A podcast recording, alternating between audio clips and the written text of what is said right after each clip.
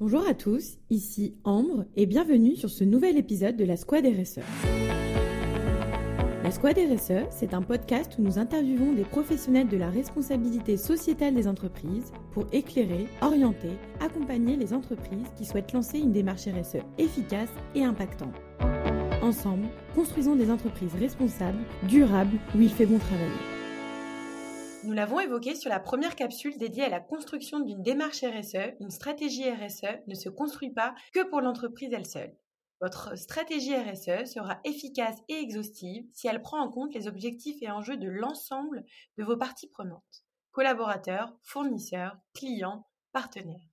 C'est grâce à un état des lieux précis auprès de l'ensemble de ces parties prenantes que l'entreprise peut sereinement fixer ses objectifs et priorités qui lui permettront par la suite de construire sa feuille de route. Dans cette étape incontournable, vous risquez de concentrer vos efforts sur les mauvais sujets et vos résultats seront décevants.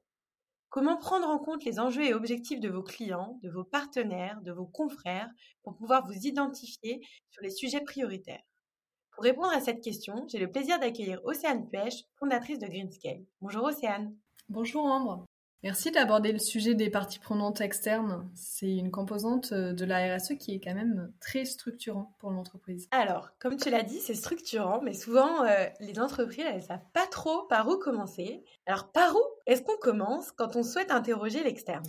Eh bien, on commence par euh, une consultation de parties prenantes. J'ai déjà un petit, un petit, peu expliqué dans la précédente capsule qui parle de l'interne, euh, mais euh, reprenons un petit peu les bases. Une consultation de parties prenantes, c'est interroger via un questionnaire, via des interviews, etc. Interroger ces parties prenantes euh, pour comprendre quels sont leurs intérêts, leurs attentes, leurs enjeux. Donc, pour comprendre euh, de manière un petit peu plus euh, concrète, est-ce que, par exemple, ils, vous attendent en tant qu'entreprise, par exemple, un client va attendre de son fournisseur qu'il traite de certains sujets dans le cadre de la production d'un de ses produits, ou alors certains partenaires qui vont attendre de réaliser des partenariats ensemble euh, sur certains sujets ou une prise en compte d'un risque qui sera qui devra être fait par votre entreprise ou mettre en place des opportunités avec vos propres fournisseurs puisque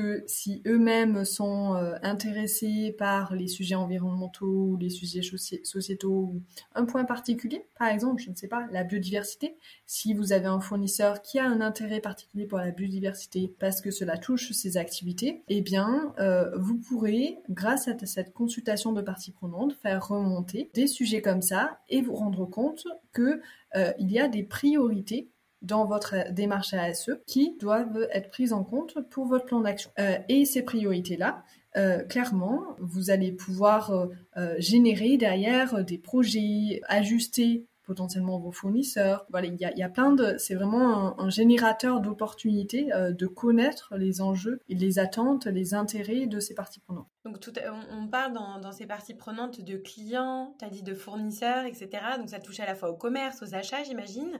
Euh, qui dans l'entreprise euh, tu conseilles finalement d'impliquer dans ce travail et combien de temps ça peut prendre dans une entreprise qui n'a pas forcément de direction RSE dans ses équipes? Eh bien, avant de faire la consultation de parties prenantes, on va faire cette euh, identification de parties prenantes justement puisque tu dis on peut avoir des clients, des fournisseurs, des partenaires. Les, parties prenantes peuvent être assez larges. Et euh, donc on va essayer de mener une petite équipe projet en interne pour identifier quelles sont ces parties prenantes. Savoir eh bien avec qui on travaille aujourd'hui, donc des parties prenantes directes, par exemple où on va avoir un contrat avec elles, fournisseurs, clients, euh, partenaires, euh, mais on peut avoir des parties prenantes indirectes aussi, avec par exemple vous avez un site industriel dans une région particulière Est-ce que des associations, des ONG qui sont implantées dans cette région ne seraient pas des parties prenantes externes intéressantes?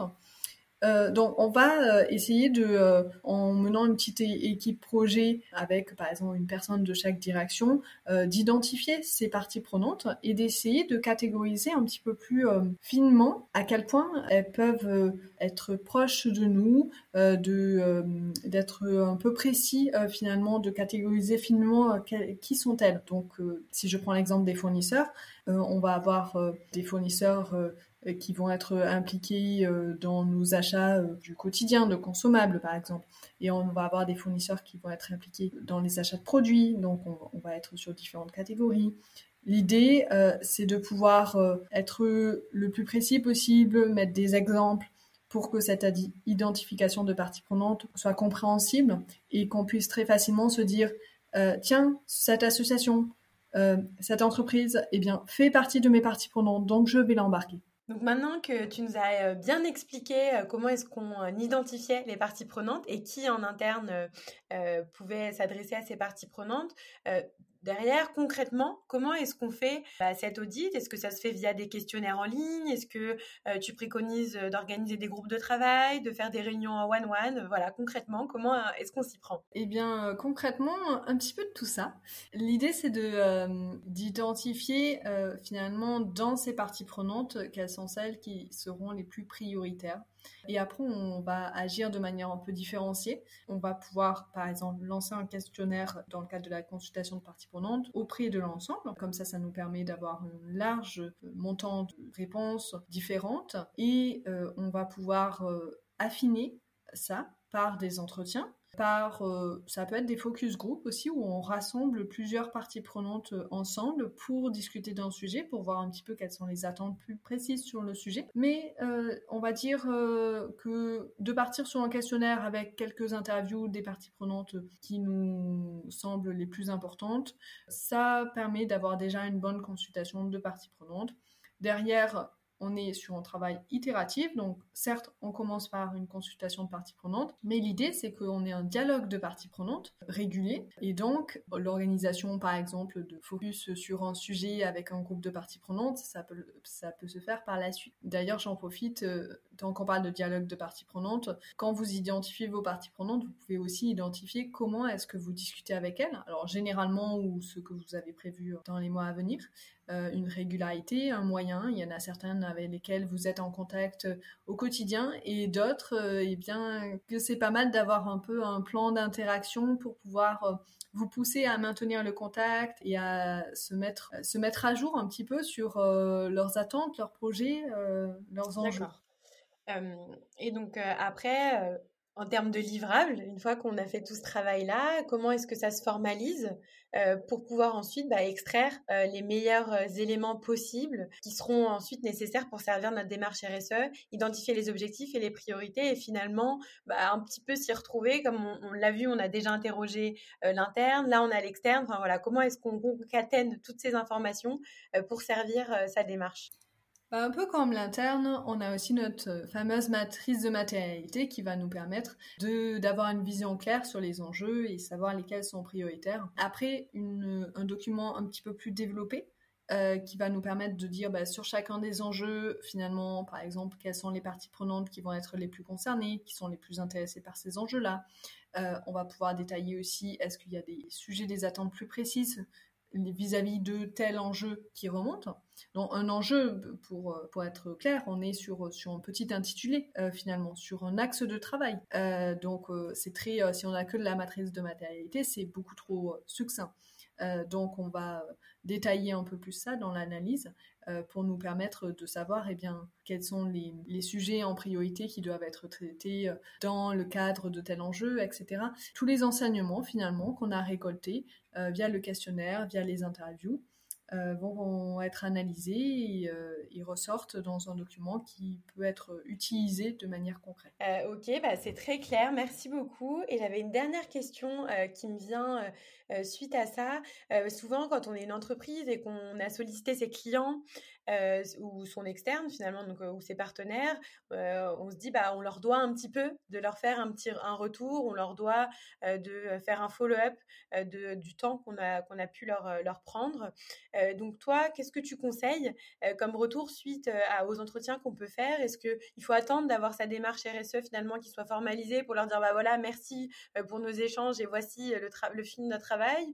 Ou tu as d'autres as d'autres conseils? Mmh, je pense qu'il y, a plusieurs manières de faire, euh, mais moi je préfère faire un retour de suite déjà euh, pour remercier du, temps et de, l'implication euh, de ces parties prenantes avant même que l'analyse soit faite hein, et de revenir vers eux plus tard une fois que l'analyse a été réalisée et que les priorités ont été décidées. Pas forcément lorsque toute la démarche RSE est posée. Par contre, lorsque euh, les, les, enjeux sont priorisés, euh, lorsque euh, on peut avoir peut-être une formulation d'objectifs, il est intéressant, il est très intéressant de revenir vers chacune des parties prenantes en disant, bah, vous voyez, ce sujet-là, dans l'analyse, on a vu que ce sujet-là est remonté pour vous il a été traité dans tel engagement, ce sujet-là a été traité dans celui-ci, etc. Euh, et ça leur permet d'avoir cette satisfaction aussi de dire, ben voilà, je me suis engagé euh, dans cette consultation, euh, finalement j'ai pris du temps pour cela. j'ai mis aussi potentiellement ben, des espoirs ou si j'ai manifesté des attentes, ça a été pris en compte et on va pouvoir continuer à travailler ensemble. Parce que finalement, ce, message-là, euh, qui est porté euh, lorsqu'on donne les engagements qui sont pris, etc., c'est un message aussi euh, de transition où derrière, c'est pas juste Ok, vous avez répondu à notre consultation, bye bye, merci, bye bye. Là, l'idée, c'est vraiment de se servir de ce tremplin-là et de dire, ben voilà, Maintenant, comment est-ce qu'on va travailler ensemble?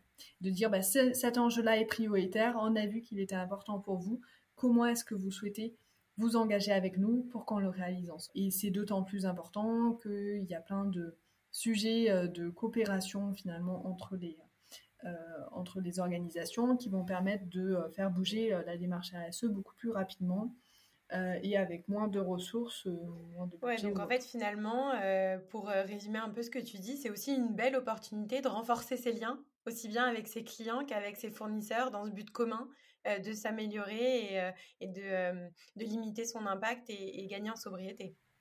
Exactement. très bon résumé, Ambre. Le, les opportunités qui sont créées par une démarche de partie prenante externe sont illimitées euh, et à partir du moment où euh, ben, on pense bien à, faire durer ce dialogue-là, eh euh, vous avez mis en place une démarche pour beaucoup d'années à venir. Super, bah, merci beaucoup Océane de nous avoir éclairé sur, sur cette partie qui pose beaucoup d'interrogations, je crois, aux entreprises. Merci beaucoup. Merci Ambre. La Squad RSE, le podcast des restats sociétales et environnementales. Vous avez désormais les clés pour impliquer l'ensemble de vos parties prenantes externes dans votre stratégie RSE. Une étape incontournable pour un plan d'action efficace qui peut s'avérer également être un vrai levier de fidélisation. Nous espérons que cet épisode vous a plu et si c'est le cas, n'hésitez pas à le partager. Pour aller plus loin dans cette démarche, nous vous donnons rendez-vous sur les prochains épisodes de cette capsule dédiée à l'implication de vos parties prenantes externes. L'épisode numéro 2 vous expliquera comment organiser une collaboration sectorielle pour mettre en route tout un marché c'est Julien Topneau, fondateur de Climax Consulting, qui nous éclairera sur ce sujet. L'épisode numéro 3 fera un focus sur l'implication de vos fournisseurs grâce au regard de Laetitia Carl, DG de Greenly. Si vous souhaitez découvrir le parcours de Océane, rendez-vous sur son interview d'expert à impact. Et n'hésitez pas à vous abonner au podcast pour ne rater aucun des nouveaux épisodes. À très vite!